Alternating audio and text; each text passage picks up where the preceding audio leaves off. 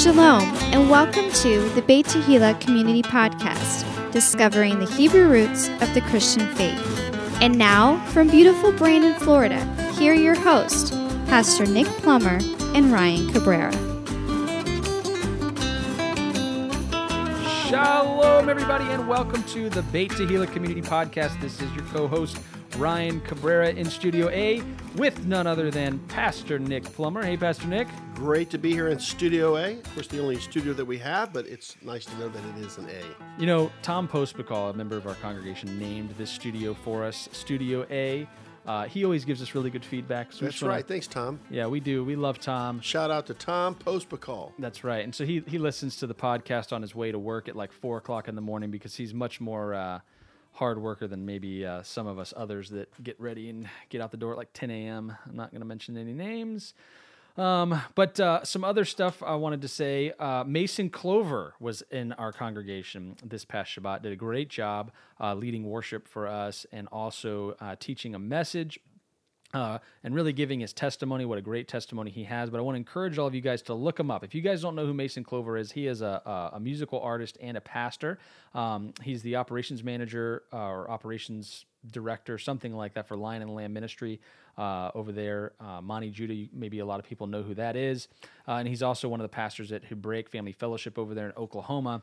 Um, so he's wearing a couple hats, but uh, you know, in this movement, he is a, a young, energetic uh, thought leader, and so I, I, would encourage people to just look up Mason Clover, check out his music. He is actually here in Florida, still recording a, uh, a couple tracks for his new album, so that's exciting too. We want to pray for him and uh, and keep him in our thoughts and prayers while he is working on that. So another thing man, we've got some cities in the U.S. that I did not even know were listening. We're just talking about all these other countries. Um, but we had a, uh, our, our biggest listening area is Lakeland, Florida. So if you're in Lakeland, Florida, we greatly appreciate you. Obviously, we've got Brandon, uh, which is where we're sitting right now, and so got a, a lot of good listeners from from Brandon. Uh, but then we had a, a, College Station, Texas. I mean, if you're in College Station, Texas, send me an email. I know that uh, uh, Rosie is from Spring, Texas, but I don't know about these. I mean, College Station, a lot of people in College Station listening. Uh, we appreciate you and would love to to hear from you who you guys are Wake Forest, North Carolina, Dallas, Texas, Minneapolis, Minnesota, Sacramento, California, Hot Springs, Arkansas, Tucson, Arizona, Boise, Idaho, uh, Gallatin, Tennessee, uh, Kearney, Missouri, Wellman, uh, Iowa. Uh, I mean, just a, a, ton of different cities. I mean, all over the country.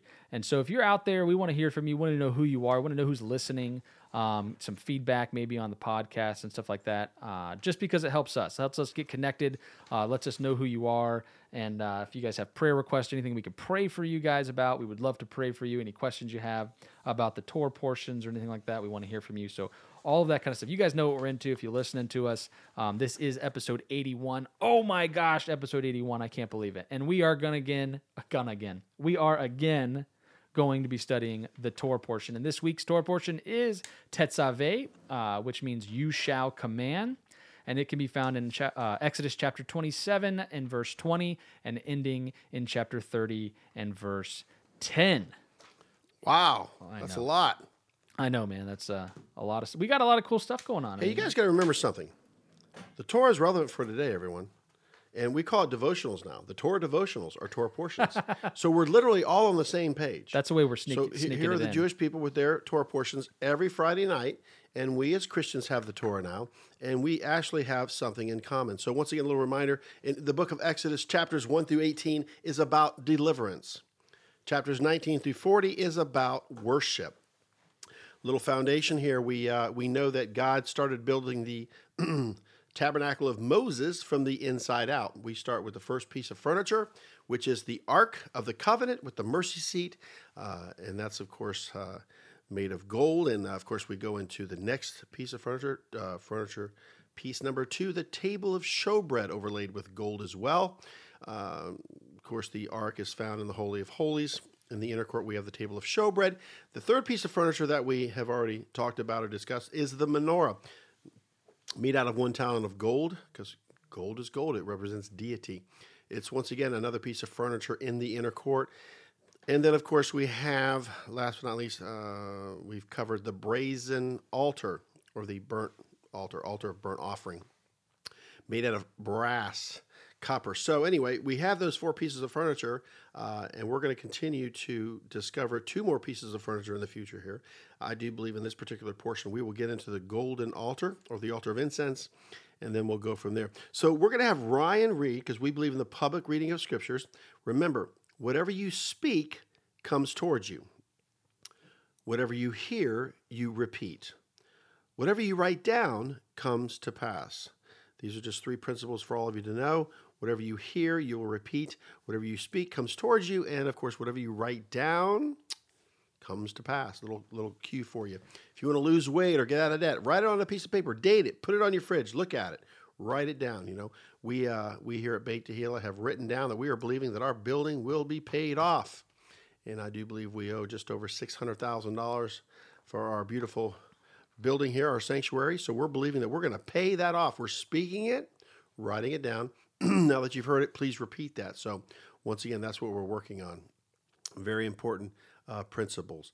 So we're going to get into the uh, servicing of the menorah and the high priest's clothing. And once again, Ryan is going to be reading Exodus chapter 27, verse 20, all the way through chapter 28 in verse 12. Give us uh, the whole uh, beginning of this Tetzaveh you shall command. All right, let's do it. 14 verses. And thou shalt command the children of Israel that they bring the pure olive oil beaten for the light to cause the lamp to burn always. In the tabernacle of the congregation without the veil, which is before the testimony. Aaron and his sons shall order it from evening to morning before the Lord. It shall be a statute forever unto their generations on behalf of the children of Israel. And take thou unto thee Aaron thy brother and his sons with him from among the children of Israel, that he may minister unto me in the priest's office, even Aaron, Nadab, and Abihu, Eleazar, and Ithamar, Aaron's sons. And thou shalt make holy garments for Aaron thy brother, for glory and for beauty. And thou shalt speak unto all that are wise hearted, whom I have filled with the spirit of wisdom, that they may make Aaron's garments to consecrate him, that he may minister unto me in the priest's office. And these are the garments which they shall make a breastplate, and an ephod, and a robe, and a broidered coat, a mitre, and a girdle.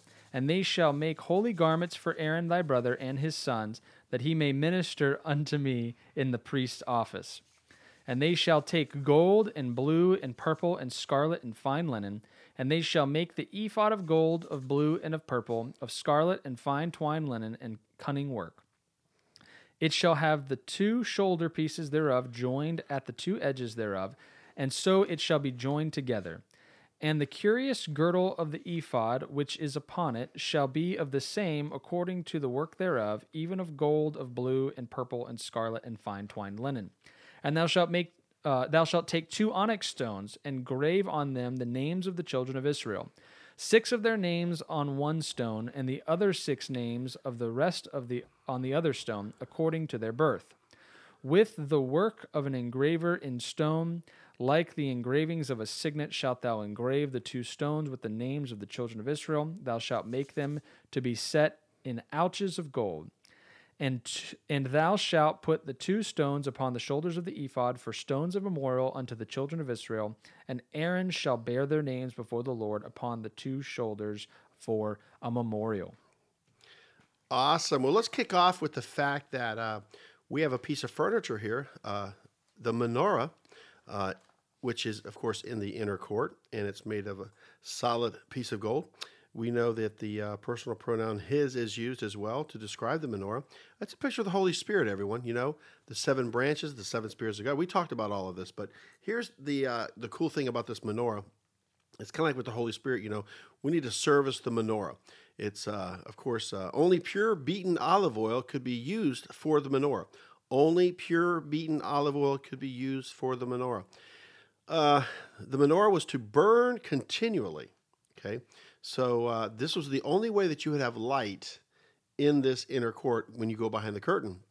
And you have the outer court where the altar is, of course, the uh, brazen altar and the laver. But you pull the curtain back, and uh, if I'm not mistaken, there's five pillars there. You go in there, and uh, there's the menorah. And the priests were to service the menorah from evening to morning. And uh, they actually use the, uh, for wicks, they use priest clothing uh, for the wicks, and so they would service it every morning and every evening, and um, and once again uh, the light would shine in the inner court. Once again, a picture of the Holy Spirit. Everyone, uh, actually, the menorah is the state symbol of Israel. Uh, it's not the Star of David. That's a symbol used to describe the Jewish people or whatever. But the bottom line is that the state symbol of Israel is the menorah. And uh, we know that we can actually even find the menorah in the book of Zechariah and in the book of Revelation. Actually, the seven churches represent the menorah. So, guess what? If you don't have the Holy Spirit, you have another spirit. So, once again, it's about servicing the menorah. You know, we can quench and grieve the Holy Spirit, just like in that menorah. We could it could be extinguished. You know, I know that uh, one of the churches was told in Revelation, and we're not going to go there, but you know, if you don't change your ways, you know, I'm going to take the candlestick out of your midst. Uh, that means you're not going to have divine intervention or guidance. The light. And You're not going uh, to have the light. I tell you, in the Hebrews the Christian faith movement, we need divine guidance, right? We, we've got the promises, which is a divine assurance of good, and of course, the, the Comforter is the Holy Spirit, the Parakletos. So once again, we we need to follow that. So once again, we're going to be going into the uh, six garments that were made for Aaron. Uh, of course, he represents the high priest. He's going to have the breastplate, the ephod, the robe, the broidered coat, the mitre, and the girdle. So once again, six garments that made up uh, Aaron's uh, clothing attire. Yeah, absolutely. And you know, we read this, uh, and uh, just here in chapter 28, where we talk about all the different pieces and and whatnot. Uh, a lot of people compare this, and you'll see, you know, uh, drawings of like a Roman guard, where or a Roman soldier wearing his armor, and that this is representing that. And I think that you know, there's a lot of people within the Hebrew roots movement will say, absolutely not. That's not the case. Um, I would venture just to disagree that it can be that, and it can also be the priest's garments. Very good. Um, I think that what's cool about that is, you know, when when Paul is writing that letter about putting on the whole armor of God, which I'm going to read that section here in just a second in Ephesians six. Um, you know, he's talking to uh, the Ephesians, and this is a group of Gentiles that would have understood very well Greek mythology. Greek mythology, they would have understood very well the Romans and what they looked like and their armor and all of those things. They may not have quite understood, uh, you know, if the Hebrew uh, perspective of the the temple and the high priest and his garments and so on and so forth. But they would learn, and so um, here, real quick, I just want to read uh, Ephesians six chapter or chapter six verses ten uh, through eighteen. It says, "Finally, my brethren, be strong in the Lord and in the power of His might." Put on the whole armor of God, that ye may be able to stand against the wiles of the devil. For we wrestle not against flesh and blood, but against principalities, against powers, against the rulers of the darkness of this world, against spiritual wickedness in high places. So this is what we're up against, right? I mean, that's a lot of stuff to wrestle. And then in verse 13 it says, Wherefore take unto you the whole armor of God, that ye may be able to withstand in the evil day, and having done all, to stand. Stand therefore, having your loins girt about with truth, and having on the breastplate of righteousness, and your feet shod with the preparation of the gospel of peace, above all, taking the shield of faith, wherewith you are able to quench the fiery darts of the wicked and take the helmet of salvation and the sword of the Spirit, which is the word of God, praying always with all prayer and supplication in the Spirit, and watching thereunto with all perseverance and supplication for all saints. So, this is an awesome section where he's talking about the Spirit of God, putting on the Spirit of God. And what's cool is he, he takes each garment that you would wear and he gives it some sort of a, a represent, representation in the spirit realm. Well, that's the exact same thing that we're doing here with the garments for the uh, high priest, the breastplate of righteousness, the ephod, the robe, the embroidered coat, the mitre. Think about the mitre. The mitre is gold and it's uh, engraved with the words holiness unto the Lord. This is the helmet of salvation. There's just no doubt The about that. headgear, yeah. Right. And so uh, it just it's a cool little comparison that we can do between uh, either the Roman soldier and putting on armor to go into battle, spiritual battle, and then also to look back and say, wait, this is not new. This comes from the high priest. The high priest had a breastplate. The high priest had, a, you know, the word of God, the sword of the spirit. The high priest had, you know, the mitre, the helmet of salvation, and all of these things. So just a cool little comparison that you can do, and it's a great study. Uh, I'm not going to go too much more into this uh, today, but I want you guys to just look at the the two there, uh, the two comparisons between this, the garments for the high priest, that were used on Yom Kippur when he went into the Holy of Holies to atone for the sins of all the world. And then uh, the spiritual battle that we go into and these garments that we can put on the whole armor of God. That's right. And, and as Christians, if we can't find Jesus in the Old Testament or the Torah, then we should we shouldn't even be doing this podcast, right? I mean, we, we should be able to find Yeshua Jesus in the Torah because he is the Torah. So continuing on, uh, of course, the names of the children of Israel were to be engraved on the two onyx stones. Two onyx stones, the names of the children of Israel were to be engraved on them. Uh, six names were to be put on each stone. So if you look at a picture, you can see on the left shoulder and the right shoulder the six names of the children of Israel on each side, which gives you a total of 12. And of course, in Exodus chapter 28, verse 12, it tells us, And thou shalt put the two stones upon the shoulders of the ephod for the stones of memorial unto the children of Israel, and Aaron shall bear their names before the Lord upon his two shoulders for a memorial. You know, it's interesting if you look at the land of Israel, geographically speaking, uh, you have this city called Shechem, which means on the shoulders of. And uh, of course, we know we have the Mount of Blessing and the Mount of Cursing where it was proclaimed. And, and I was just reminded uh, not too long ago, I do believe by Zach Waller, that, you know, the Mount Ebal is not cursed. It's just where the cursings were pronounced, but it's not a cursed place. So once again, this is where you get, you know, um, you know, the devil on your shoulder, on one side, devil on you, or the angel on, on your other shoulder, and you say that well the devil made me do it. You know this is where you get the Shechem on the shoulders of. These, this is playing out the blessing and the curse. It's kind of interesting. That is interesting. Uh, so once again, Shechem means on the shoulders of, and uh, it, it's really interesting. So as we begin to look at this high priest attire, uh, there's a reason for everything. We have, of course, going into now the breastplate of judgment. Uh, Acts, Exodus chapter 28, verses 15 through 30. And of course, the breastplate of judgment was, was on the chest of Aaron, and uh, it was a breastplate made of gold, blue, purple, scarlet, and fine twined linen. Uh, of course, the 12 stones found in the breastplate are the sardius, topaz, carbuncle, emerald, sapphire, diamond, ligure, agate, amethyst, beryl, onyx, and jasper. You know what's interesting is remember the old, uh, hey, what's your birthstone? Oh yeah. You know, all these like little counterfeits. Thank you, Holy Spirit. You know, what's your birthstone? You know, oh, I was born in May. What's your zodiac sign? Yeah. Oh, I'm Taurus. You know, and then of course, uh, it's kind of interesting. Uh, uh you know, I think the twelve tribes is the original twelve, and then of course, what did Yeshua do? Picks twelve disciples. So I only say that because there's the Chinese New Year that just kicked off, and we are currently in the year of the pig. Oh yeah, the boar. Yeah, awesome. So uh, you know, boar they, has they, a, they have, better ring than pig. Well, you know, it's like the Chinese zodiac. They have animals that represent each, each month. So like my wife and I, we were like sheep. Thank God, huh?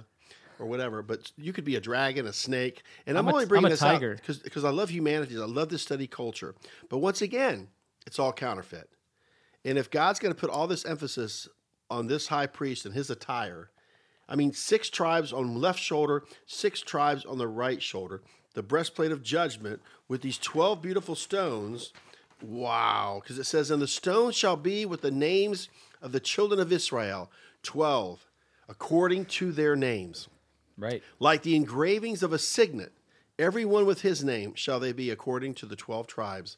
And it does Exodus say chapter also, 28, verse 21. It says right before that in the, in the right verse right above it uh, that it'll be in birth order as well so by their birth order. Yeah, and that's the mystery. You know, okay, do you start right to left? Do you have it up and down, left and right? Well, I know? think you could take the list. I mean, yeah, you're right about where it's going to be placed on the actual ephod, but I think you can take the list and say, you know, oldest to youngest. So you go Reuben, Simeon, that would Levi, be an interesting little, and then the uh, emerald yeah. would then be Judah, and then the right. onyx would be Joseph. Not that we're into no, Judah and I mean Joseph that's a whole other study. You could yeah. go into that, yeah, yeah for sure, at another time. so, Whatever, on what man. part of Aaron's body was he to bear the names of the children of Israel in the breastplate of judgment, Ryan? His heart, his heart. Wow. Exodus 28, verse 20, in his heart. And now it's going to get very interesting. So now we have this attire. We have these beautiful stones, uh, the breastplate of judgment here. We have, of course, on his left and right shoulders, this beautiful stones with six uh, tribes each located on there. And uh, now we have in Exodus 28, 30, this incredible mystery the hidden thing. Right? Oh, the hidden thing. It says, And thou shalt put in the breastplate of judgment the Urim and the Thummim. And they shall be upon Aaron's heart when he goeth in before the Lord. And Aaron shall bear the judgment of the children of Israel upon his heart before the Lord continually. Mm. Exodus 28 30. Once again, this, this is going into now the little pocket on the inside, these two stones. I would say that this is divine decision making. Mm. Divine decision making. So he could reach into the pouch and supposedly they would light up or do something. It's still a mystery, but Yeah. but it's a fascinating So study. from a from just reading the scriptures, you you don't really figure out what is Urim and Thummim, right? But we've got traditional things that say this is what it is, or this is what it sages and share and different things, And we're probably not going to get too much into that. Oh, uh, no, we're today. not. But just know that you can you can really jump into a, an in depth study of what people think it is and what it's used for, and and then take a rabbit trail from there. Probably like ten rabbit trails. From Well, there. if you think about it, you know, if God had the high priest and the priesthood, you know, you didn't need a king. And so the, the high priest, you know, there was a standard, you know, and so he would have to have an answer from the Lord. right. He would have to render a judgment because judgment begins with the house of God. It begins with this breastplate. It begins with all of us that even that are even grafted in. You know, um, like I said, I got my DNA back, and not not one percent, not half a percent of of, a, of of Jewish DNA at all. You Yeah. know, and I don't know how many generations they go back, but but it's an interesting thought. So all I'm saying is that God put so much into this that it's interesting. You know, divine decision making. So so what happens? So the people cry out later on, Ryan, for a king. They wanted a king like the nations. And so he gave him a king. He said, well, this king is going to have to have his own Torah. He's going to have to have Torah. So look at the Israeli government today. It's not Torah based. So, you know, once again, we can see where Yeah. God's kingdom is broken. They don't have a king either. His divine order is broken. Yeah, it's a it's a parliament, you know. But anyway, I'm only sharing this because here's the thing, everyone. We're in a position now where it well the priesthood was bad, and then you get a king. Well, if the king's bad and the priesthood is bad, what is God going to do? He can't use the Urim and Thummim. He's going to have to bring a prophet. That's right. And that's the thing that I'm seeing today. How do we avoid the false prophets? Through God's word and by his Holy Spirit. You know, and so if people are proclaiming stuff that's not scriptural or it, it's the law's been done away with or whatever, you know, they're, they're false prophets. I mean, just think about it. So we have divine decision making here uh, built into the high priest. And so we move on to, of course, the robe of the ephod was blue. The hem of the blue robe consisted of golden bells and pomegranates. You know, and of course, a pomegranate is very interesting. It's an antioxidant. You can drink pomegranate juice, and it helps to, to clean you out. It's an antioxidant. And uh, of course, the golden bells is very interesting. It made noise when he would walk. You would hear him when he was walking, the high priest, which is kind of cool. Yeah. And of course, once again, the people were going to be able to hear Aaron when he ministered in the holy place. Uh, it's interesting when you look at the, the, the high priest, he could work anywhere in the tabernacle or the temple. He had that capability or that power. Uh, he wasn't limited to just one little section or just the laver. you know. He was able to go uh, to different places.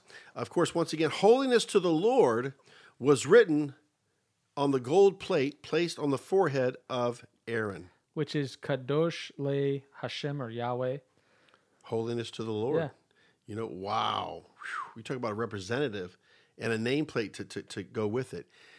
So as we as we conclude this part of it with the high priest and his attire, I would like to say that uh, Yeshua is our high priest. Amen. Uh, but before we get into that, I want to share with you that he's preeminent.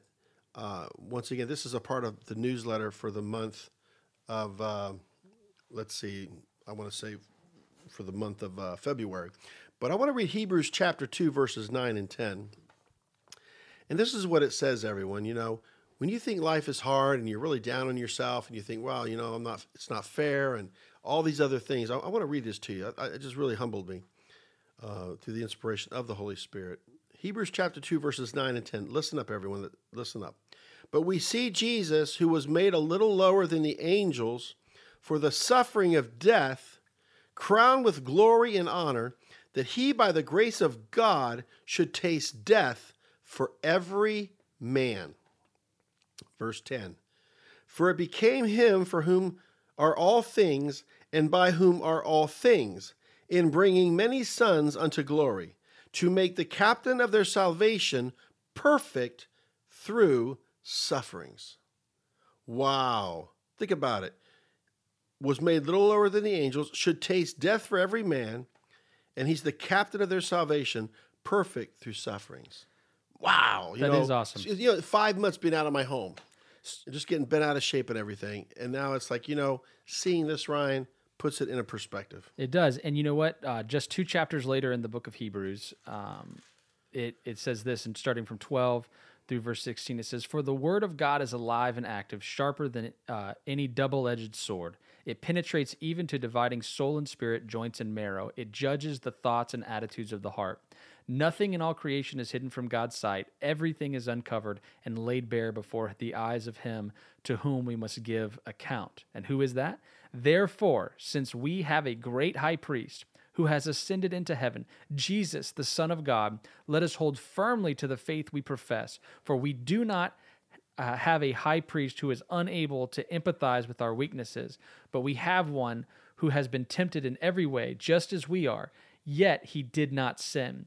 Let us then approach God's throne of grace with confidence so that we may receive mercy and find grace to help us in our time of need. And that's what he's doing at the right hand of the Father right now. He is he is making intercession for us. That's right. and he is the great high priest, you know.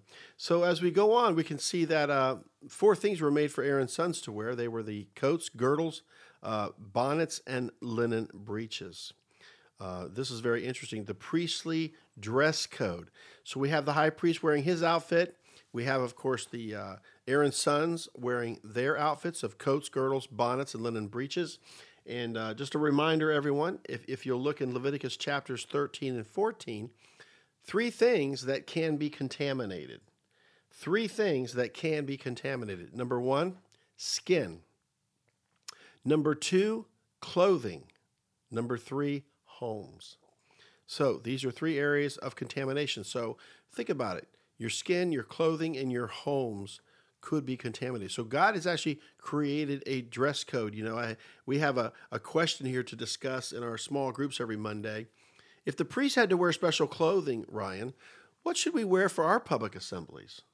What, what's your take on that? What, what do you think as far as like attending a, a church service? I mean, do you think you should wear like a tank top and flip flops and come as you are? I mean, what, what's your take on it? I mean, if we look at a principle, I'm not talking about a three piece suit and tie, but don't you think that you should be properly dressed to come to the presence of God at least and be with others that do likewise? I mean, that's my take on it. Sure. Well, so I have a couple thoughts. Um, you know, I like to systematically look at these types of questions and think about them. So, if what I'm wearing is supposed to be uh, different because it's set apart, it's my Sabbath wear, right? Then maybe if I'm an attorney uh, and I wear a suit and tie every day, maybe I should come to church in shorts and flip flops because it's my set apart clothing. But then I threw a little caveat on there. But shouldn't we be taking it up a level for the Lord, right? So if we're going to separate something out, shouldn't we step it up, not step it down, right? Shouldn't we give the Lord our best, not our least in that in that You scenario? know, that that's a good point, you know. And like I said, you know, um, I gave you more than you we have a little bit of a dress code here, but I mean, not too strict, but but good enough, you know. Um, you don't want to be a clothing terrorist. Uh, I'm just reminded as a as a little example. Uh, how about this sign? No shirt, no shoes, no service. no service. Wow, is that that's probably discrimination today? I don't know. No shirt, no shoes, no service. Wow. Just think if God did that. You're not properly dressed. I'm not showing up. I don't know. Um, Interesting. I, I read a, uh, I'm a, I'm a voracious reader. I like to read biographies and different things, but uh, I did read uh, a memoir by Phil Collins that was very interesting. He was talking about, he tried to go to this restaurant and get into this, I guess it was a country club or a club or something. It was a nice restaurant. and of course, they wouldn't let him in because he didn't have a jacket. So, so um, he had to borrow a jacket from one of his friends. It was kind of bizarre, crazy, like colors on it and everything. He's just being like a smart aleck, you know.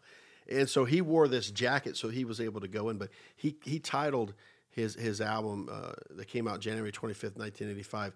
Uh, he he he titled this album "No Jacket Required" out of spite, just because of that. He's like, "This is my album, No Jacket Required." Man, because it, it, at one point he was, you know, he was dissed. You know, he had to take on a rejection there. yeah, he's like, do you know who I'm I Phil am? Collins." He's like, I'm Phil Collins. Phil Collins, I'll play the drums for you. No, he goes, the guy wouldn't let him in. Yeah. So he went and got this bizarre wild jacket to wear, and uh, and of course he got in. Just a funny story. It's relevant, right? I don't and, know. uh, So we, we get into this clothing and everything. Don't shake your head at me, Ryan. you, I want to say you're a millennial, but I am a millennial. okay, you are a millennial. I don't want to go into the ages of that. Uh, but hey, how about Ryan reading uh, the dedication of Aaron and his sons now that we get past the clothing? Exodus chapter 29, verses 1 through 9. Just a little taste here on right. the dedication of Aaron and his sons as they're kicking off the, the grand opening of the tabernacle here. Oh yeah, there will be uh, lots of celebrations. All right, here we go. It says, "And this is the thing that thou shalt do unto them to hallow them, to minister unto me in the priest's office. Take one young bullock and two rams without blemish, and unleavened bread and cakes unleavened, tempered with oil, and wafers unleavened, and wafers unleavened, anointed with oil. Of wheaten flour shalt thou make them." And thou shalt put them into one basket, and bring them in the basket with the bullock and the two rams. And Aaron and his sons thou shalt bring into the door of the tabernacle of the congregation, and shalt wash them with water. And shalt take the garments and put upon Aaron's coat the robe and the ephod and the ephod of the breastplate, and and gird him with the curious girdle of the ephod. And thou shalt put the mitre upon his head, and put the holy crown upon the mitre. Then shalt thou take the anointing oil, and pour upon his head, and anoint him. And thou shalt bring his sons, and put coats upon them. And thou shalt gird them with girdles, Aaron and his sons, and put the bonnets on them. And the priest's office shall be theirs for a perpetual statute. And thou shalt consecrate Aaron and his sons. Wow, that's awesome. So here we have, uh, we're going to wash them with water. This is what happens. This is what happened to Aaron and his sons when they were brought to the door of the tabernacle of the congregation. They washed them with water. And of course, uh, anointing oil was to be poured upon Aaron's head. Uh, and for a sin offering, a bullock was offered for Aaron and his sons. Notice that they're priests. They're representing the kingdom of God. They're representing the tabernacle of the people of Israel, right? They're the spokesmen to teach the Torah and everything and, and lay the case out for the people. And of course, uh, they had to have a sin offering. Uh, and then, of course, the first ram was offered up for Aaron and his sons for a burnt offering. This is an offering that is totally consumed. We're going to get into that in the book of Leviticus. So we have the first ram was offered uh, up for Aaron and his sons for a burnt offering, but now we have a second ram was offered up for Aaron and his sons for a consecration offering. Once again, the first ram and the second ram. So here's this process, this ceremony going on uh, for a rite of passage, which is really interesting, you know, because remember now, this is what's interesting. Not only is this pattern in heaven, but the protocol too. So when we start saying things like, oh, well, you know, that's the Old Testament, that's back then, you're forgetting the principle that God is laying out here. You know, just like when you're ordained or when you do a processional or doing something for the Lord, it's done in an order because order is the accurate arrangement of things. So now all of a sudden you don't you don't just schlep in and schlep out. There's a process, a procedure, there's protocol here. And if we really, really study and look at it in a maturity, in a total maturity, uh, you will get something out of it. And so we can see where we have a bullock for a sin offering, uh, two rams are offered, and of course we know that uh, that this is being played out right now. Um, and then of course we're going to go into the three body parts uh, where the blood of the second ram was applied to. They are the tip of the right ear, number one. Number two, on the thumb of the right hand, and number three, on the great toe of their right foot. So now all of a sudden we have these sacrifices. We take the blood from the second ram, we put it on the tip of the right ear, on the thumb of the right hand, and on the great toe of their right foot. So here's the question, Ryan, for discussion. Why did God pick the three body parts that he did to apply the blood and anointing oil on Aaron and his sons? Why did God pick the three body parts? I think we're anointing the ear to be able to listen to the word of God. That's right? good for hearing. And to hear it. It's one of your senses. The thumb of the right hand, so that if you've listened to the word of God, then you will then take the actions and do with your hands the things that He has asked Grab you the to do. you need to grab. Yeah, do what you got to do. And the right foot of the or the right, the great toe of the right foot, uh, I believe, is anointed, because when you're listening to God and you're doing what He says to do, you're also going to have to go where He tells you to go. That's and, good. And so that's my interpretation. Be at the right place at the right time, everyone. Think about it. Yeah. Remember, whatever you hear, you repeat. Mm. So this is why, you know, people kind of razz me about all my PowerPoints. And I was just, I really went to the Lord about it. And uh, what it was is it was mostly verses. You know, it wasn't my opinion or my thought. Uh, it's mostly verses. So what happens is we're publicly reading the scriptures out loud, and that's why you'll have more more than enough PowerPoints in that regard. We got so much catching up to do, everyone. Everyone knows this that's listening to the podcast, I believe. That, you know, the church kind of skipped Mount Sinai for whatever reason. It happened that way. But now God's like saying, I need you to go back to Torah school. I need you to go back to Mount Sinai University and get the teachings and instructions and apply them uh, in the fact that they're relevant for today. So, once again, the ear for hearing, the thumb for grabbing, or and then of course the toe for walking or going places. Uh, it took uh, seven days to consecrate Aaron and his sons. It took uh, actually seven days. And in Exodus chapter 29, verse 36, it tells us, And thou shalt offer every day a bullock for a sin offering for atonement. And thou shalt cleanse the altar when thou hast made an atonement for it. And thou shalt anoint it to sanctify it. So not only are their sins going to be forgiven, think about this their sins are going to be forgiven, right? Because they have a sin offering. And then, of course, it makes atonement for it. This is going to cleanse the altar. It's like uh, you're dedicating the altar now for the service of the people. But in order to do that, there had to be a sin offering uh, for that to make an atonement. And of course, this would what? set apart this particular piece of furniture, which is the brazen altar. Now, whatever touches the altar is going to be holy. Remember that. Whatever touches the altar will be holy. Uh, you'll see in the Bible where there was a couple cases where, uh, uh, I guess it was, uh, I guess you can look and see where Joab, the nephew of King David, grabbed the horns of the altar to try to to be holy or to find a refuge or uh, a pardon, but he was taken off the altar and, of course, killed for his sins, for his sin of murder. So he wasn't justified for that. He was actually, uh, there was retribution there, uh, a payback, because he had shed innocent blood. He had killed people and murdered them. So therefore, he can't grab the altar, you know, and, and be declared innocent in those charges. Uh, you'll also see uh, where someone grabbed the horns of the altar was uh, Solomon's uh, brother, one of his brothers. Um, and of course, he grabbed the horns of the altar and then he was excused. He was pardoned because, you know, uh, he was up to some hanky panky mischief going on there, but Solomon gave him a second chance. Then after that, I guess the, the brother had crossed a line, went to go grab the altar again, and he was, of course, not pardoned. He was murdered, and Solomon was put into uh, position as king. Uh, of course, we have, of course, uh, uh, lambs to be offered up each day uh, in the uh, tabernacle. There was a, total of two, uh, one in the morning and one in the evening. A lamb would be offered up. That's protocol. Okay. Now, this is every day, like each day, every, every day. or each day of the consecration. This is this would be every day. Wow. Yeah, every day this would happen.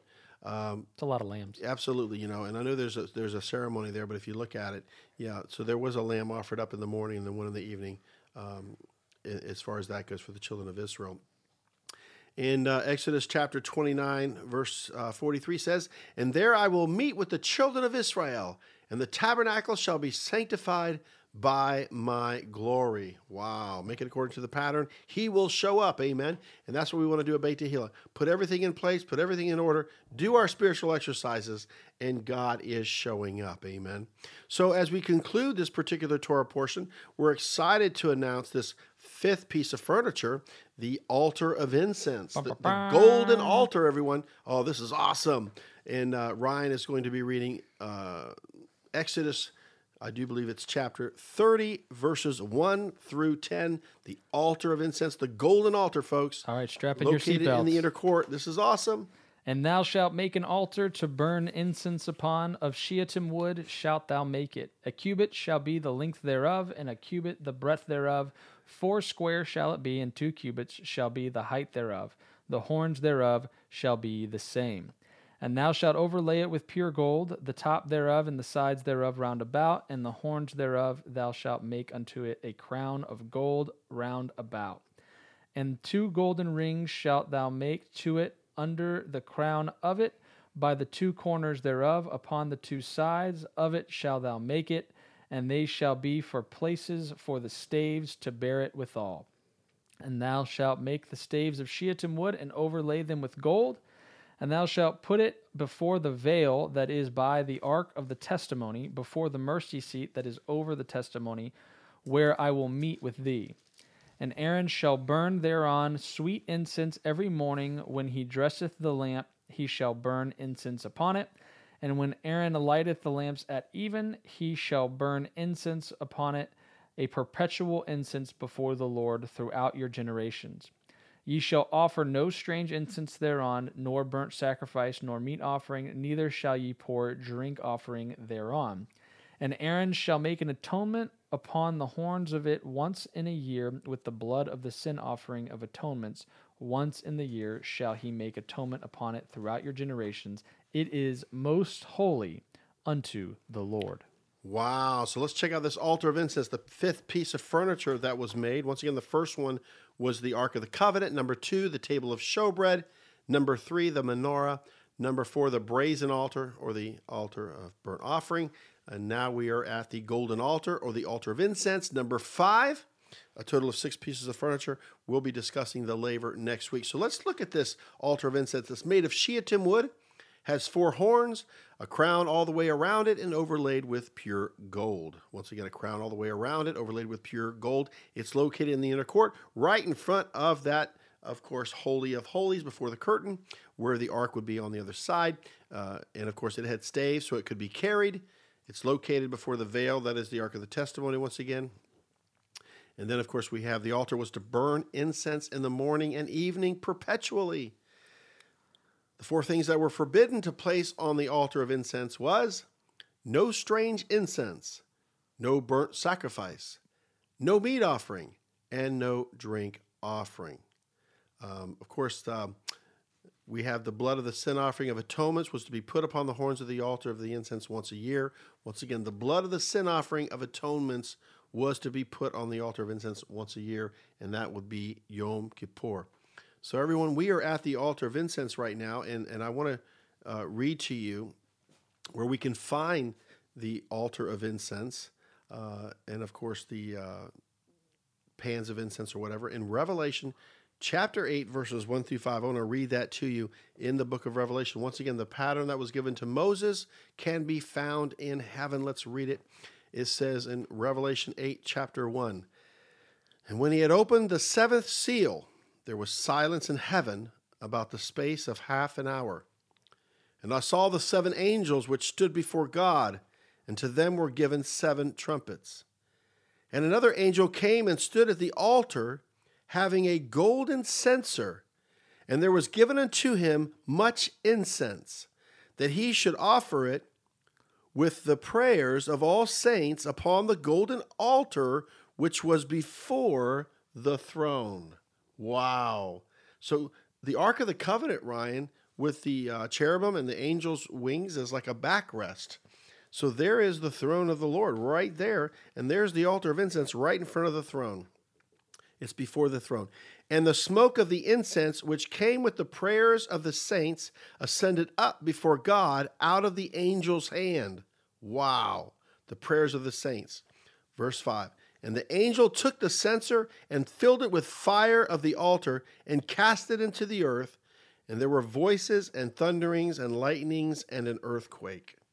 This is the same thing that was going on at Mount Sinai. I'd like to recommend to you, Ryan, that we are we are praying the Torah. We are praying God's perfect will. The kingdom of God is at hand, it is near. And so I, I believe as we look at this, we can see where we are at the altar of incense, prophetically speaking.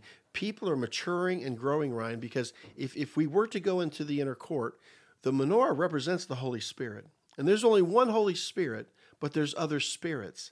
And so if we have a right spirit, we make our way over to, in this inner court, the table of showbread. Once again, a double crown all the way around this table. In case you fall off or get, get over one wall, there's another wall, you know. Uh, two double crowns on the table of showbread. And what, what's represented here? It's a table of gold, a table of fellowship, a, a table of intimacy. There's 12 loaves, which represent the 12 tribes. So there's your identity. Of course, the seven branches of the is the Holy Spirit. Seven branches are seven spirits of God. Now we have the Holy Spirit. We come to the table, Ryan, you and I, we have a right spirit. And of course, the table of showbread. Uh, the showbread is changed out every Shabbat. So at this table, you have not only fellowship, but a right spirit, but you have fellowship with the bread, because we're likened to unleavened bread. We have the tribes, we have identity, and we have Shabbat at this particular place. We're at the right place at the right time. We have the right spirit. We have, of course, the menorah. Now we move to this table, Ryan, and I'm telling you, and I've and I've seen this confirmed.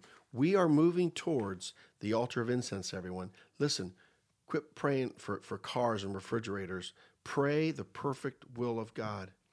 My greatest prayer, my one prayer that I pray all the time, is I pray for the restoration and the regathering of the whole house of Israel.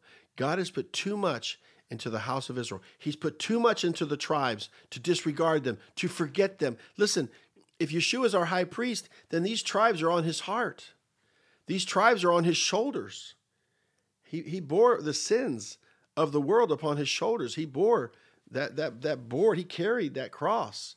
So I don't want to hear this, he's not going to do it or he can't do it or it doesn't matter. You know, the tribes are not lost. God knows where they're at. And those of you that are listening to this podcast, he has separated you, He has sanctified you for such a time as this. Take it to heart, take it personal, get away from everybody else. Be that son and daughter of God that He's called you to be. You know, I'm learning this. I'm a husband, I'm a father, I'm a pastor. But it's time that we become His sons and His daughters, and He loves it when we can just spend time with Him and love Him. And so, so uh, in, in conclusion, here we like to, to finish off with that uh, what two lessons can be learned from the Torah portion? Tetzaveh, you shall command. In Exodus chapter 27, verses 20 through chapter 30, verse 10, from a consensus of the group, what two things do you have, Ryan, to share in closing this wonderful portion? All right. So uh, the two things that we came up with, uh, the first one had to do with the the clothing and the protocol that you, you know in order to enter into the presence of God, you had to have the right clothing on. Um, and then I think that there's a like a standard, right? Good. protocol, standard, yeah. Um, and so we said, always be ready to meet the Lord. Uh, d- depending on your eschatology, you may think that the coming of Jesus Christ is imminent, or you may think that there's 10 more things that have to happen. Here's what I can tell you we should be ready at all times to meet the Lord. And that means spiritually. Put on your armor, get yourself in the correct uh, frame of mind, and do the things that you have to do in order to get right with the Lord. Uh, always be ready to meet the Lord. The second thing was uh, had to do with the uh, anointing of the right ear, the right thumb, and the right toe, and that was listen to God, do what He says to do, and go where He tells you to go. Be a servant of the Lord. The last will be first, and the first will be last. The ones that serve are the ones that will be exalted in the last days. That's it. The, the, think about it. The altar of incense. You know, we boldly come to the throne of grace. So you're not trying to get into the Holy of Holies. Yeshua gave us access. The temple veil was torn from the top to the bottom, everyone. And even this, the, the Roman soldiers saw this. And, and so truly this was the Son of God, you know. And here's a guy that's been immersed in Greek mythology and Zeus and Dionysus and everything. And, and so here we have it. And so I'm telling this to all of you.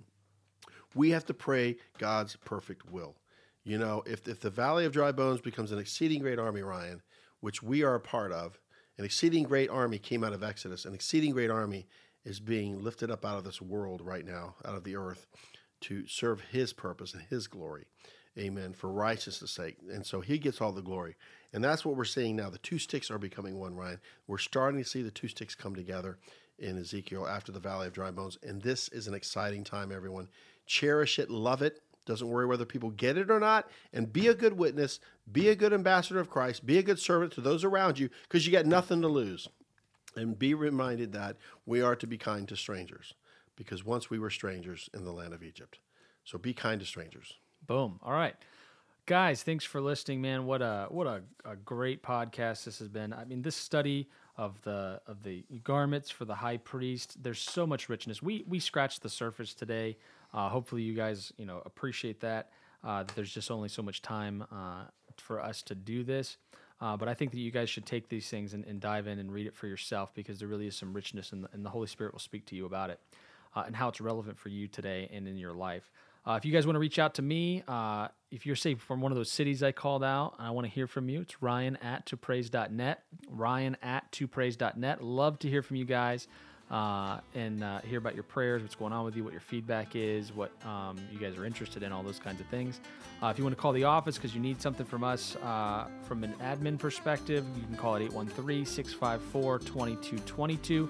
Uh, and then, as always, at 1 o'clock every Saturday, you can live stream our services at topraise.net or on any of our social media sites. God bless you. We love you. Thanks for listening. Have a great week.